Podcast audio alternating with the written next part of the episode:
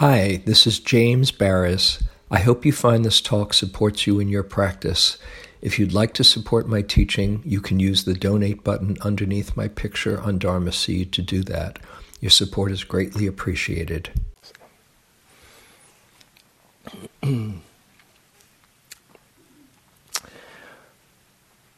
when I was uh, I was very young, I had a recurring fantasy. it's like yesterday. It's amazing how you can remember the childhood images and beliefs. Um, but I had this this fantasy that um, I was.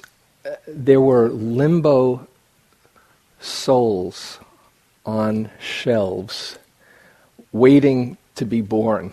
I didn't know anything about bardos or what was how life or death worked. Um, but all of these souls were waiting to be born, and uh, I was one of them on the shelf. You know, it's kind of like that little uh, the little Kewpie dolls in the uh, in the carnival that you, you know are there just waiting to be knocked over, and um, and this giant hand, which to me represented either God or God's right hand assistant. It was a right hand, now that I think about it. Was coming down and somehow picked me, but it was supposed to be the one next to me. Is true. You know, like in the, uh, remember those machines where there's the kind of like, uh, you put in your quarter in the old days and uh, grabs it, and it's like that. That's, maybe that's where the fantasy came from. I don't know but that I was picked and uh, it was really a mistake. And I could be found out at any minute and sent back. this is not a very pleasant fantasy, but this is what uh, often would come to my mind that somehow I was a fraud that I'd be found out, and um, I didn't really um, have a right to be here, or I wasn't supposed to be here.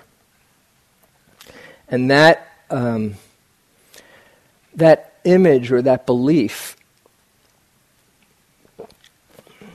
had its subtle manifestations in various ways. Um, although I had a, a loving family and house household and had some friends. I had friends. I did have friends, but basically, um, inside, I was really uh, lonely and very shy, and kind of felt like an alien on this planet.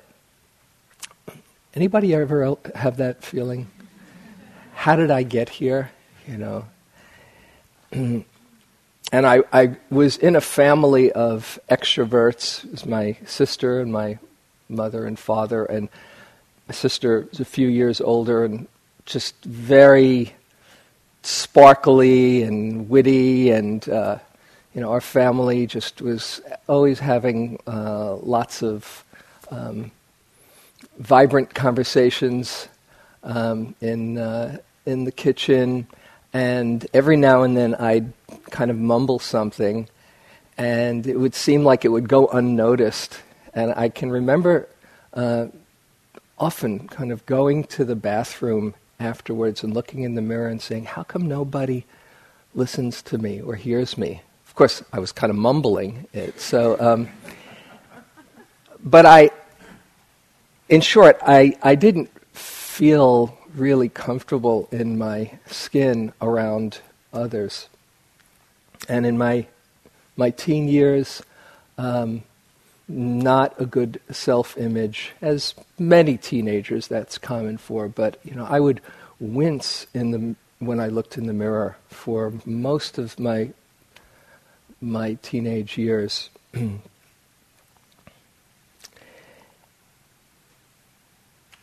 so if you can relate at all to any of that, um, I I'm here to tell you, and perhaps you're getting this on your own by now, that um, it's really possible. This stuff is really possible. It is really, if somebody said it's possible to like yourself, that would have seemed remote, let alone love yourself, you know, not in this lifetime. It is possible, and perhaps you've been getting glimpses, if not strong experiences, whether before you've come here or since you've been here, to love ourselves, to love others unconditionally, to let in the love that's coming our way, and to more and more become an agent, become a, a being of love. Because that's who we really are. And it's, it's interesting. I'm, I'm fortunate. I'm giving this talk now. It's the, the fourth day of, of practice, of full practice. Is it the fourth day or the fifth day? Yeah. Because by now, maybe you've settled in and it's not so much, you know, oh my God, I don't know if I can handle another moment. It's like the first couple. Maybe you've had that thought today, but, um, but generally in, in the interviews, uh, it, it's really um, quite extraordinary to see this kind of natural development of the heart slowly either thawing out or releasing or feeling moments of kindness towards ourselves or towards others, and even uh, genuine openings, powerful openings, where some some people have said, "Wow, I, this is it really works," um, and it's so it's such a privilege to be on this side, especially by the fourth day it comes around. But to, to see and to witness and to uh, support people in this process. And I want to talk tonight about the fact that it's really possible. And to whatever extent you might have come in here with a very easy, loving heart, fantastic, then you know. But wherever we are, wherever we happen to be, uh, until you're completely free of any of the obscurations, it's possible to open even more and more so that there's nothing obstructing who you really are. And this is important to see that, uh, I think I mentioned this the, the first night, that this is our, our true nature that I think we can all, to some extent, get in touch with, that there is a force in us that is yearning for happiness, that is very wholesome.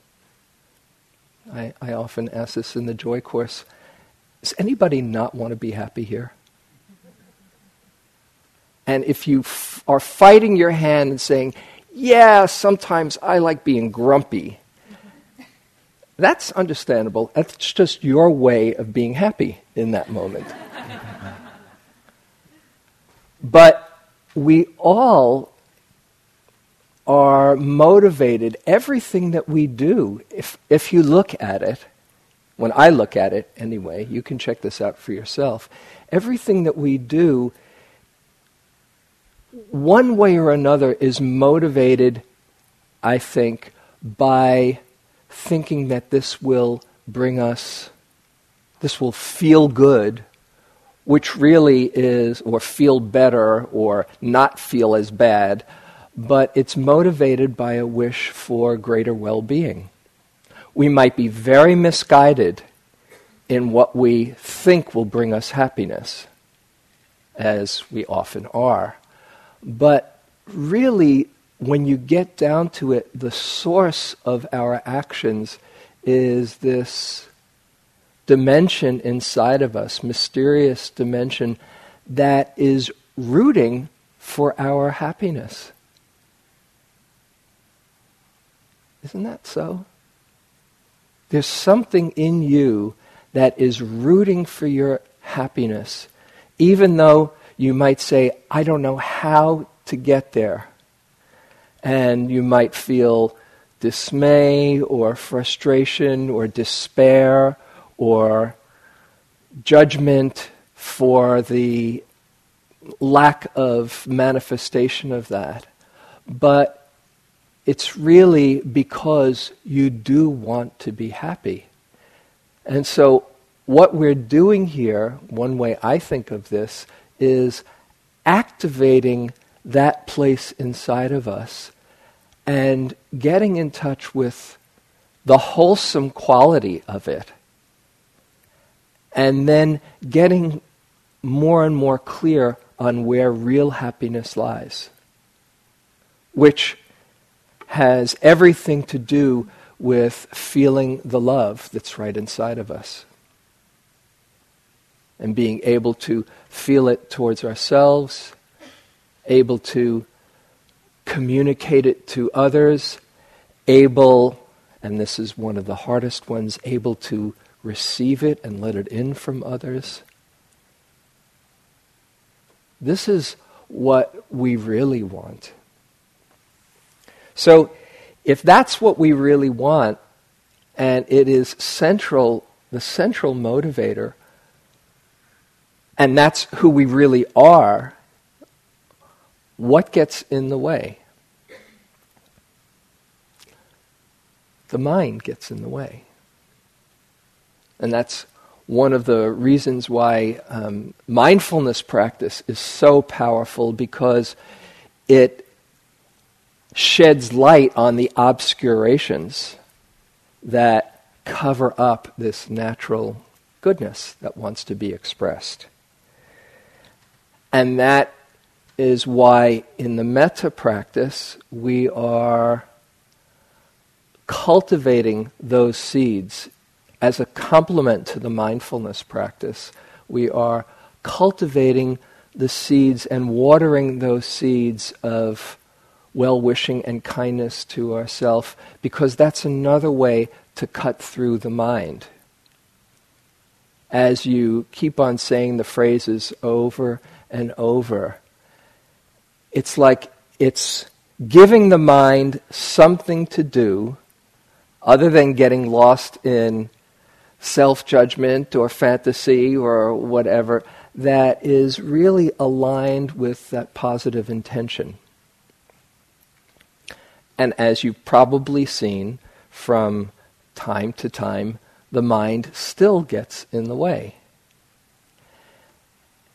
And when we get caught in our stories, in our ideas, in our beliefs, that in itself is a contracting, if it's a limiting story, is a contraction of the mind, of the, of the whole system. Whenever we're getting lost in thought, and it's not a wholesome thought of um, inviting and supporting that natural expression of goodness, any kind of negative thought, that contraction is the very thing that cuts off the natural radiance of heart. So, one piece that we are looking at, and that you've probably had a, a, a number of chances to look at, is um, getting in touch with the stories that come up about how you hold yourself and who you are. I, I was on, um, I was teaching a retreat. This is many years ago, and I was uh, teaching. Um, it was down at Yucca Valley, and uh, I was with somebody who I knew pretty well, fairly well. I'd known I'd known uh, her for a few years, um, and um, she's really somebody who who touches the heart, who just has who's an incredibly generous person. It's one of the things that she does. It's in what she does in her job and other ways. She loves to nourish people, and uh, we were we had been doing some metta on the retreat, and she said, "I just cannot do metta." She was one of those people like Sharda, you know, who ran out of the room and who said, "You know, I can't do it. I can't. I can't. I'm incapable of doing metta. I'm incapable. I can't love, and I know why." I can't love because I was never loved. And kind of, it didn't ring true to me, especially given the fact that she's just such a generous, warm-hearted person. And I, I questioned her. I didn't want to debate, but I questioned and I said, first of all, um, are you sure that you were never loved? She said, no, I was never loved. I said, by anyone? She said, no. I said, well, before we go on, I just want to give you a chance to just check out and see if that's true. I, would like, I'll just sit here with you for a few moments and go back through your through your life and see when you were growing up, given your parents were not were not uh, so loving, was there anybody who who you were who did support you, who you did love. And we sat there for a little while, you know, maybe about half a minute, 45 seconds. And all of a sudden, her eyes uh, opened and she said, Oh, wait. Yeah? She said, You know, now that I think about it, my brother really was always there for me. I said, You sure? She said, Yeah. I said, Well, could it be that he loved you? She said, How about companioned? That was what she was willing to come. I said, Okay, that's good enough. She said, Actually, yeah, he did love me. And then she broke down and sobbed. It was a, it was a moment we both remember, and this is like close to 20 years ago that she said was the turning point in her not only giving naturally, but f- uh, letting go of that story that she was never loved, because she carried it for quite some time. Uh, and it was a powerful moment for me as well. So, this is one thing before we go on um, to just get in touch with any story that you might have been carrying about your past, about who you are, about what you never received, that somehow limits your belief in your capacity to love and be loved. You might, it might start out with something like, because this happened to me, can fill in the blank. I can never, or I'll always, or if only I were different in some way. Just for a moment, reflect inside and see if there's any story that you might be carrying about who you are or where what you've gone through that can get in the way any belief that you might have had or hold.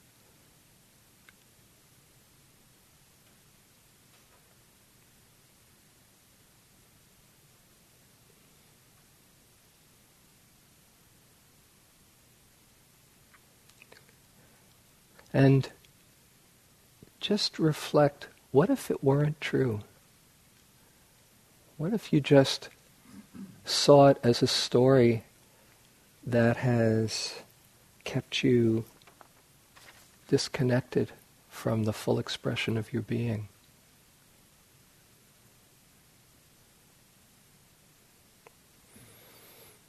Okay, you can open your eyes if you like. If you see anything in there, uh, not to see it with judgment, but actually to, to celebrate the awareness. Because if we don't see those stories, they're operating in an insidious way and coloring our reality. But seeing them, as humbling as they might be, is great news. I love uh, uh, Pema Chodron's line uh, take delight in that which sees the dukkha. Or as, as Joseph says, the not seeing of dukkha is dukkha. But once you see it, oh, okay, this is something I can work with. This is something not only I can work with, this is something in the metta practice that you bring the metta right there to the ways that you cut yourself off or sell yourself short. That's where the rubber really meets the road in the metta. It's not just saying the phrases, but it's bringing metta to the shadow stuff that we see.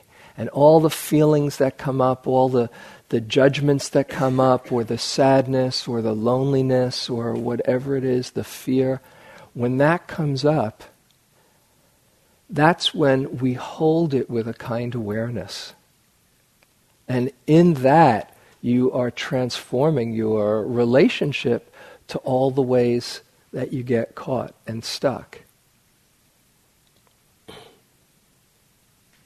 You might have a story, another way that we, the mind gets caught or contracts, it traps us into what it's supposed to look like what metta is supposed to look like. This is another obstacle to the metta practice. And people say, you know, well, I'm feeling, you know, okay.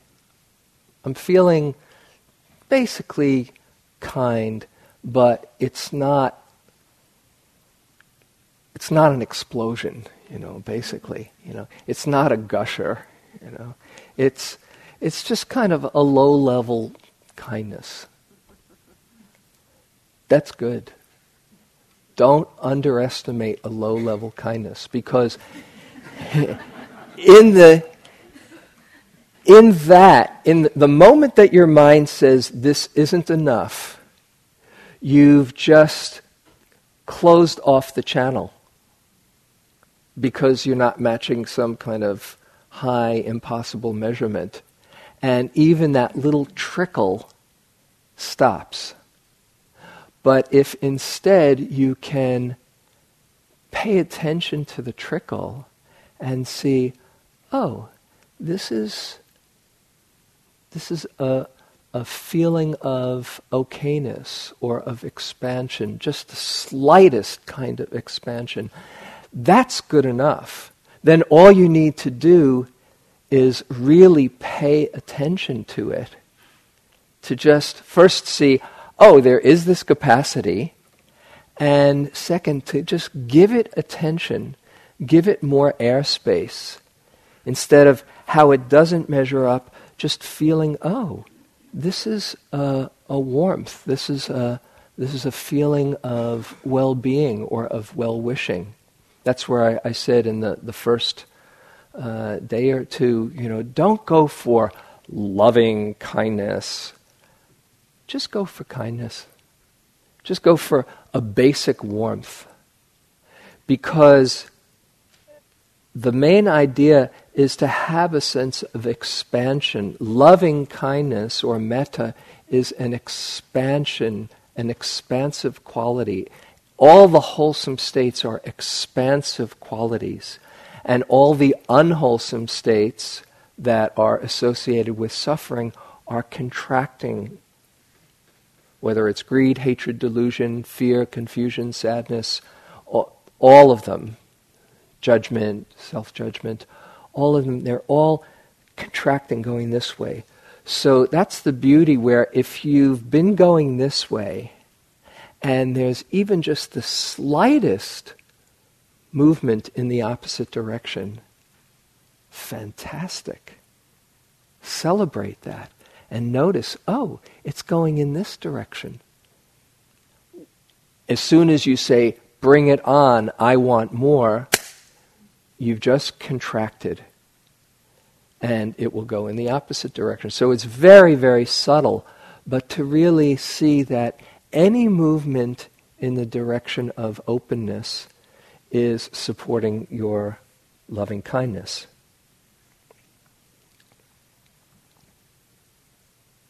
That's, uh, that's one of the reasons that we are really encouraging you to, um, to remember your good qualities. You know, that, uh, that passage that you've heard twice now. Spring didn't know that I told her afterwards. I said, I read the, the Babemba tribe too. She said, Oh my God. You know, I said, Don't worry about it. It came out just, it came out in its own way and it was just beautiful coming out through you.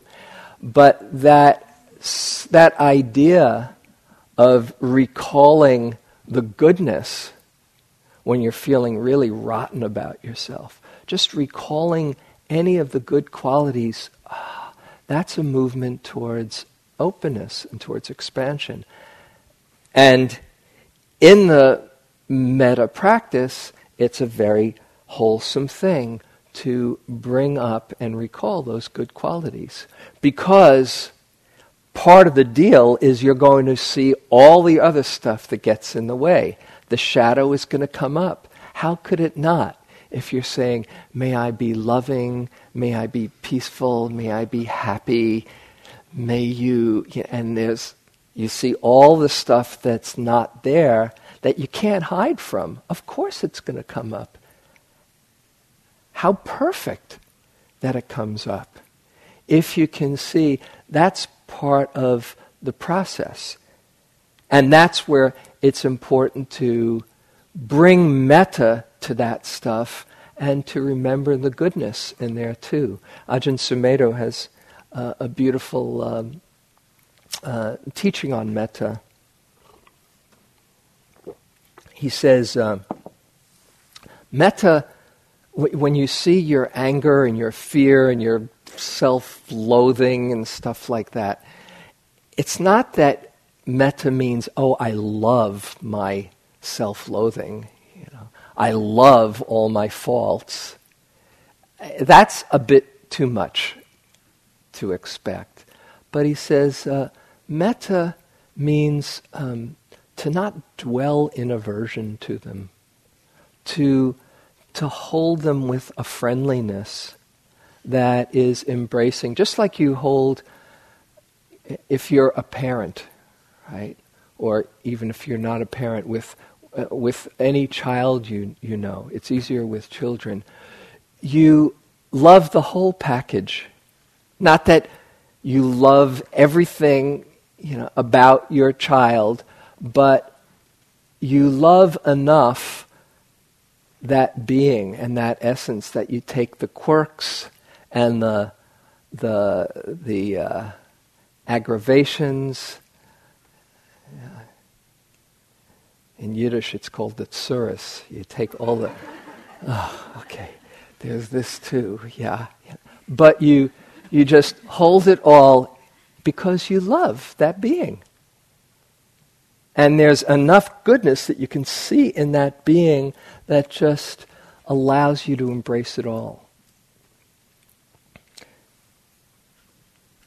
But it's because you can also see the goodness that's so obvious when you get in touch with that love for that being. In the same way, when you're doing metta for yourself, it's really essential to see your own goodness. Because that's, that's what wants to come out. And in the classical metta, you reflect on your positive qualities. And it's so, it might be easier to see the positive qualities in somebody else, but it's somehow a bit harder.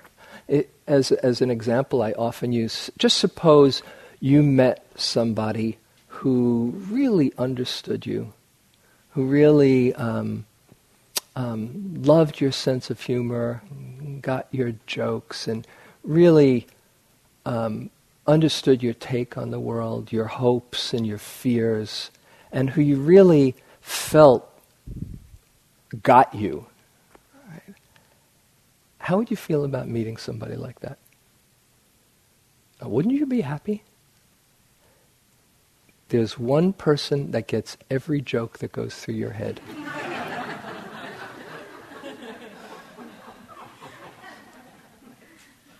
There's one person that completely gets where you're coming from. Unfortunately, they're right inside your own skin.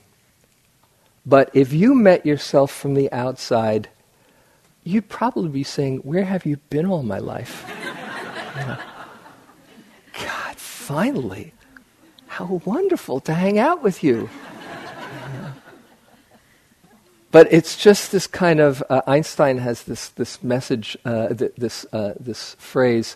Um, we live in an optical delusion of consciousness, and from where we are in our own head, one way to apply this optical delusion, we can't see reality from the outside, and so we have this distorted view of who we are.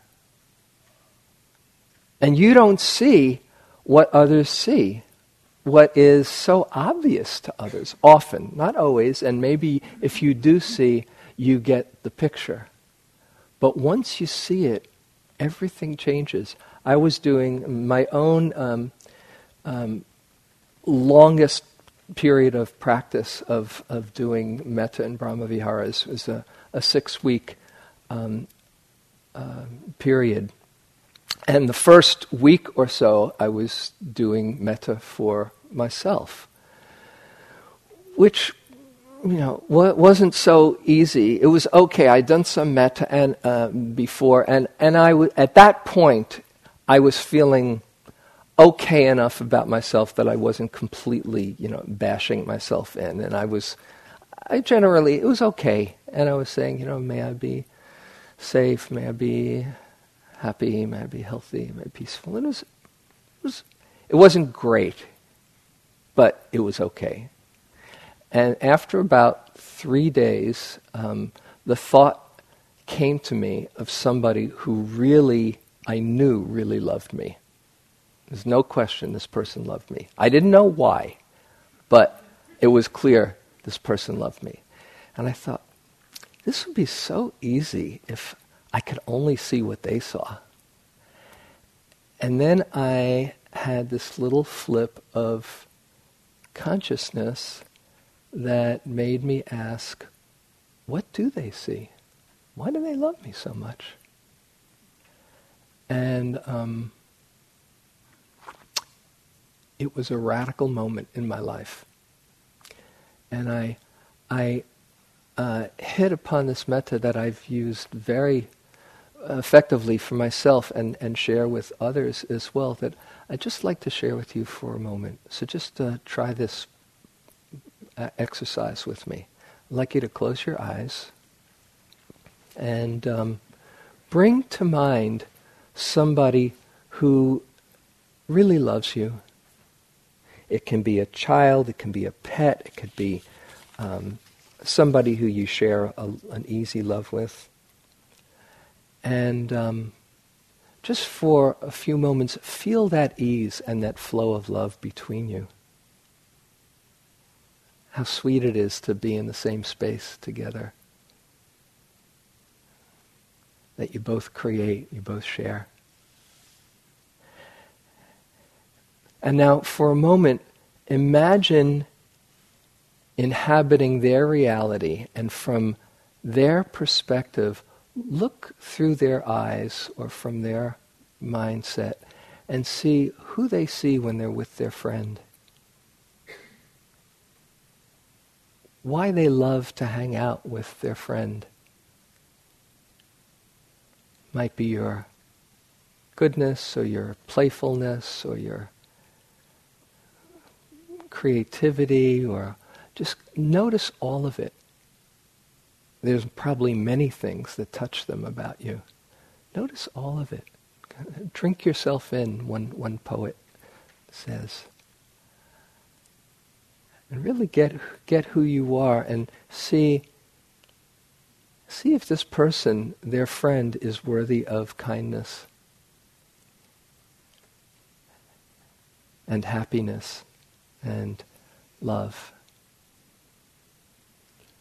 You might even send yourself from that vantage point. May you really be happy and see all the goodness inside.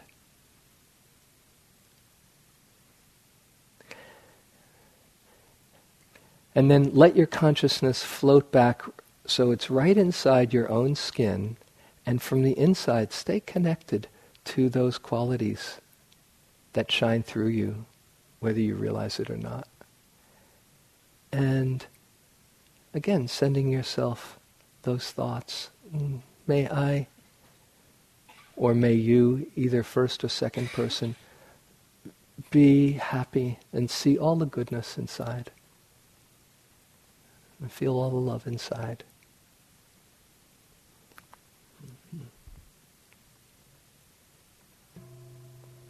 Okay, you can open your eyes. Now, if you could even just touch for a moment a glimpse of what your friend sees, that's enough. Then you can't pretend you don't have that capacity. And it's just a matter of watering it more and more. And if you weren't able to, then that's okay. It doesn't mean that's who you are all the time. It might be just where you are right now. And it also is clear that that's where you know important work is. But whether you realize it or not, it just shines through you. That's the amazing thing. You think, oh, if people knew who I really am, they wouldn't blah blah blah. And you're the only one that doesn't know who you really are. you know, you're you're the you know in in in the dark. Everybody else is feeling all of those beautiful qualities from time to time that shine through, and you kind of say, well, yeah, well, that's what I'm supposed to be, but oh, there's all this. And so we get kind of focused on the flaws. And so there's a reorientation when you see the goodness in the context of some flaws in there, rather than, you know, oh, I'm, I'm flawed with a few good qualities. Instead, oh, I'm basically good. I'm basically a decent human being, and there's some flaws here that make me human. It's a, a beautiful uh, line from the third Zen patriarch, which I find so important. Um, it says, to live in the highest realization, to live in this realization, is to be without anxiety about non perfection. That's the highest realization to be without anxiety about non perfection. Not to be perfect, uh uh-uh, uh, but to just be okay with being human and to be able to hold it all and love it all. And of course, the comparing mind gets in there because there we are, social animals, and we compare ourselves against whoever it is, the conceit of I am, as it's called in the, in the teachings. This is uh, the Buddha who says, One who thinks oneself equal to others or superior or inferior for that very reason disputes. But one who's unmoved under those three conditions, for that person the notions equal, superior, and inferior do not exist. For one who's free from such t- from views, there are no ties. For one who's delivered by understanding, there are no follies. But those who ask, grasp after views and opinions like these, they wander about in the world, annoying people.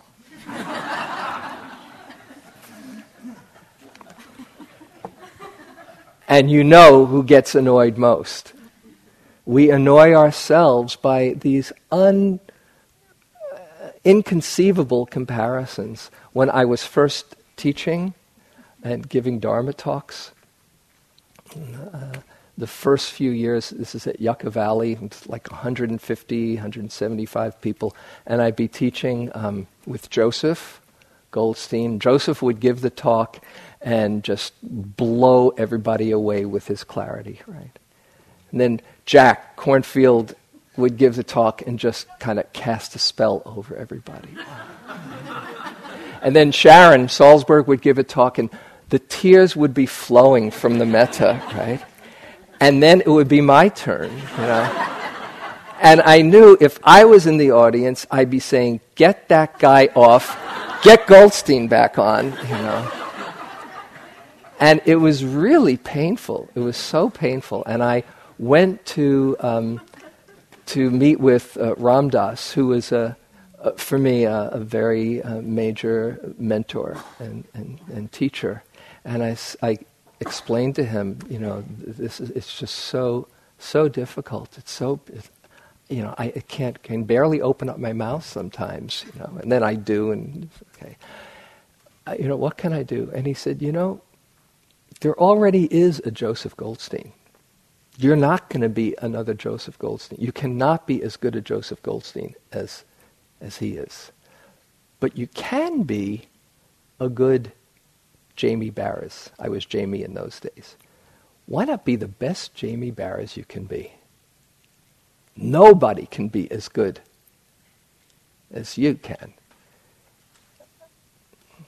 And it was, it's so, it's so simple and yet it's so profound. There has never been another you in all of history and time. And you are this perfect expression of life. You know, what makes you think that you don't belong or that you're not as good? Do you go into to a, a forest and say, gee, if only that tree was a little less gnarled, you know, and straight like the other ones, you know. All the trees make up the forest. All the beautiful flowers have their own expression. And it's just like that. You are your, the own, your own perfect expression of life. And to really see that, and instead of getting in touch with how you don't measure up, why not see how you do measure up? Why not see how life is man- manifested just the way it does in you? Because we have all that we need, not only in our capacity to shine, but also in our capacity to take care of ourselves how you know how you might ask how can uh, this fragmented conditioned self that i get caught in that doesn't ever seem to be enough how could it get big enough to love unconditionally this whole being well it can't not that part of you but you have to realize that you're bigger than who you think you are. Much bigger. That there is a part of you that can receive and open and hold it all. And you've been doing it. I just want to underscore something that maybe you might get from the, from the back end. You've been doing it every time when you see yourself crumbling or fall or small or, or just in pain, and you can have a moment of kindness with it and hold it. Who is doing the holding? Who is doing the loving?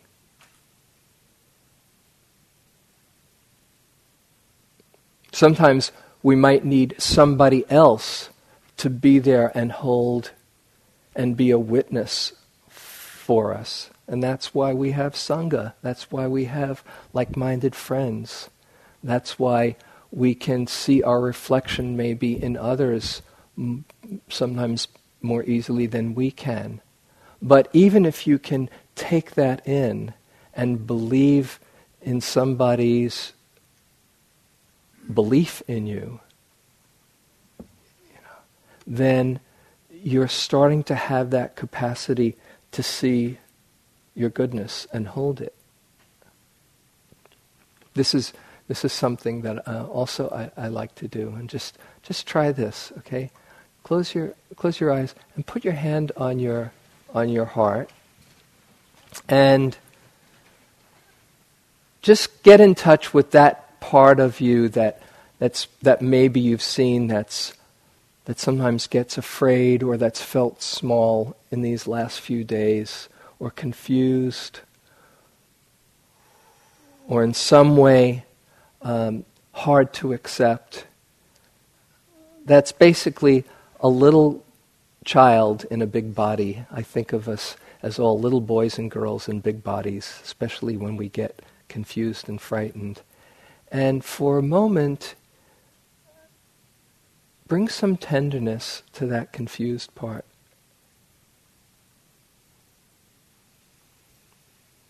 What it needs is just a little bit of reassurance and love. And see if you can receive it. Just receiving that tenderness. And then realize that you're the hand too. You're the hand that's giving yourself that compassion and love. So you're both the one who receives, the one who needs,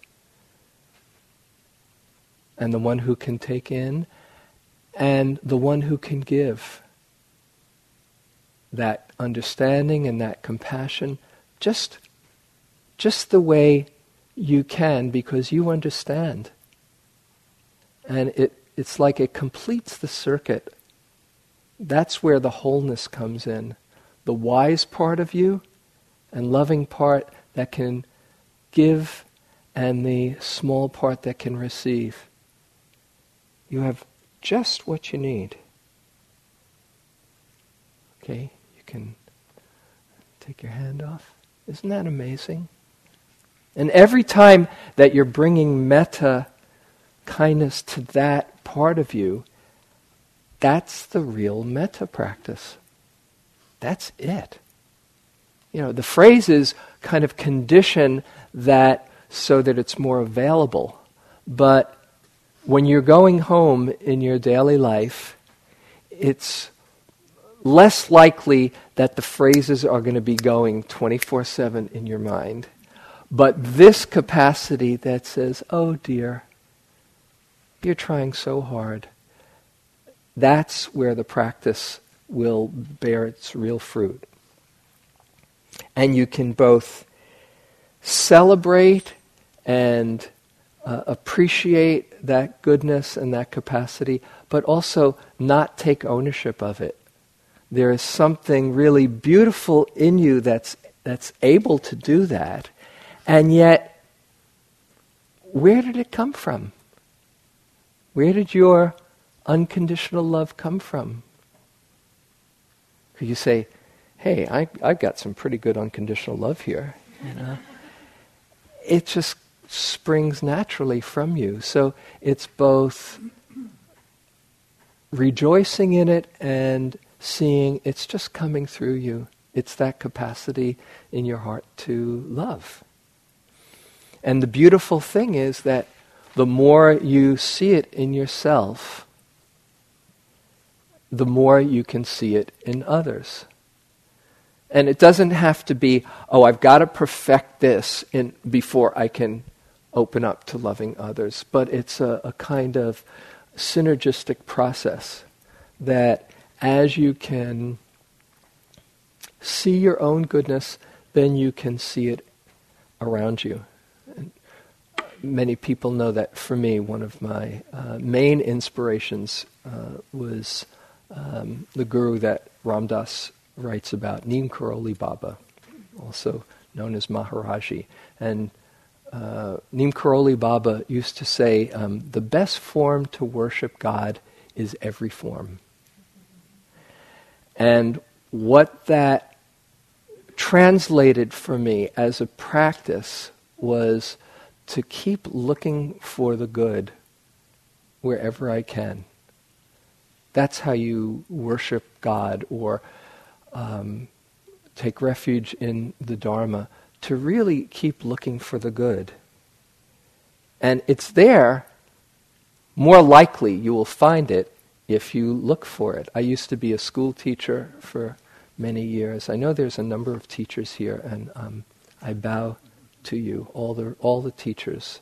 Um, and I just want to put in a line that they're perhaps the most important um, people in our society. I did it for a number of years teaching kids. Uh, it's much easier in some ways to teach grown ups, especially to be still and be quiet. And, uh, um, but when I'd start each year, um, I had a little challenge for myself to find the goodness and unlock every child's heart.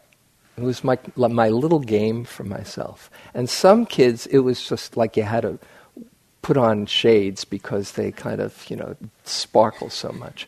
But other kids didn't learn that or in some way found other ways that they learned to get attention. But sooner or later, in a quiet moment or in some, um, some encounter, generally in the right circumstances, they'd, they could let me in. And uh, it's a fantastic practice to just keep on looking for the good. Because when you look for the good, that's what you draw out, as I often say. If somebody is looking at you and you know that they're looking at all your flaws, how do you feel? Flawed, right? Somebody else might know all your flaws, but they are tuning into how beautiful you are. How do you feel? Beautiful. So we have this capacity to draw it out of others as we look for it. If we look for how people are going to disappoint us, we will probably find it. If we look for how people um, will act in crazy ways and stupid ways, we will find it. But to have your radar out for the goodness, you will more likely bring it out. And particularly with our loved ones, it's amazing how we can love somebody and then, when we get a little contracted, tune into their flaws. You know, it can really drive you crazy. God, I'm supposed to love this person. And they just bug me, bug the hell out of me. Uh, because that's the lens you're looking through. And in a moment, the loving kindness turns to its enemy of ill will, or its near enemy, even of attachment. Here's a, another little, uh, since you're doing, uh, you're sending out the loving kindness, just uh, here's another little experiment. Very quickly, close your eyes and think of somebody who you have a lot of love for, who you really love to see happy, and have an image of them in a very happy moment, just feeling your love, and send them that love. May you really be happy. And see them smile and receiving it. May you be filled with ease. And notice how it feels to send that to them in your body, in your mind, in your heart. May you, may you be happy. May you feel my love for you. And now, for a moment, think of times when you want something from them, when you don't want them to disappoint you or let you down or behave in a certain way. Notice how that feels inside, in your body, in your mind, in your heart. I won't leave you here. Take a breath. Take a nice breath. And then once again, just wish them well and see them smile. May you really be happy. Get in touch with how much you really do wish them well. Notice the difference. Notice how it feels in your body, in your mind, in your heart. The wholesome state of just wishing them well as opposed to the painful state of wanting and attachment. Okay, you can open your eyes. So it's letting go of the agenda as you come with love. People want to, to move into your space. Even, even the difficult will do the difficult ones tomorrow. It's coming, you know. Mm-hmm.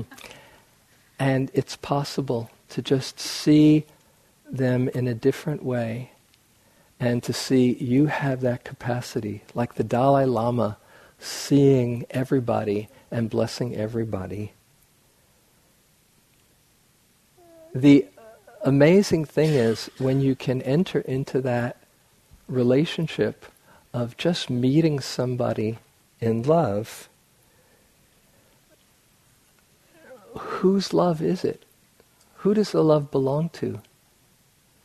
I was having a just a really um, sweet interview today with somebody, and it was just kind of like we're in this field of loving energy, and it was like, you know, didn't belong to anyone. It was like, well, this is groovy, you know. So it's really just love finding itself. As this person left a poem that she had written, looking deeply, love looks back at me. Looking deeply, love sees itself. Looking deeply, never leaving. And it's amazing the infinite flavors of love that there are. You know, have 12 interviews a day, 12 different flavors of love, you know, that you can experience. There's an infinite number of combinations when two beings get together, they form this, they co create this um, amazing, magical, unique expression of love. That's a pretty amazing universe. So, as you are more in touch with that love, which doesn't belong to you, which is just finding itself, you awaken it in everybody else. I'll close with uh, this quote by Meher Baba. Mm. Love and coercion can never go together. But though love cannot be forced on anyone, it can be awakened in them through love itself. Love is essentially self communicative. Those who, who do not have it catch it from those who have it. True love is unconquerable and irresistible, and it goes on gathering power and spreading itself until eventually it transforms everyone whom it touches. So let's sit for a moment.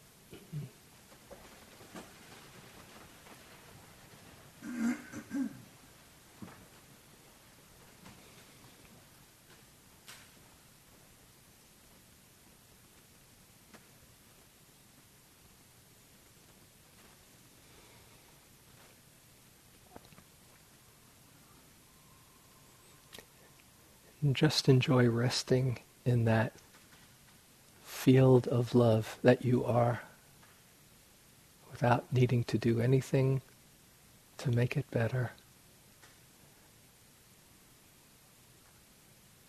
And know that it's possible.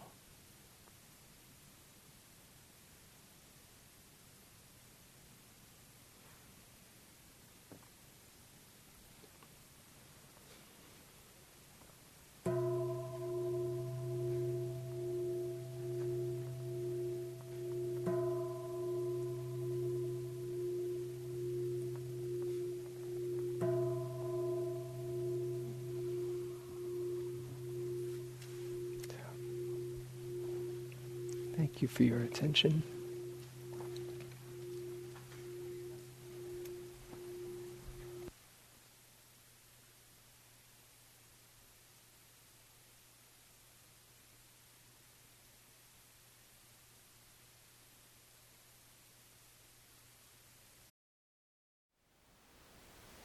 Thank you for listening.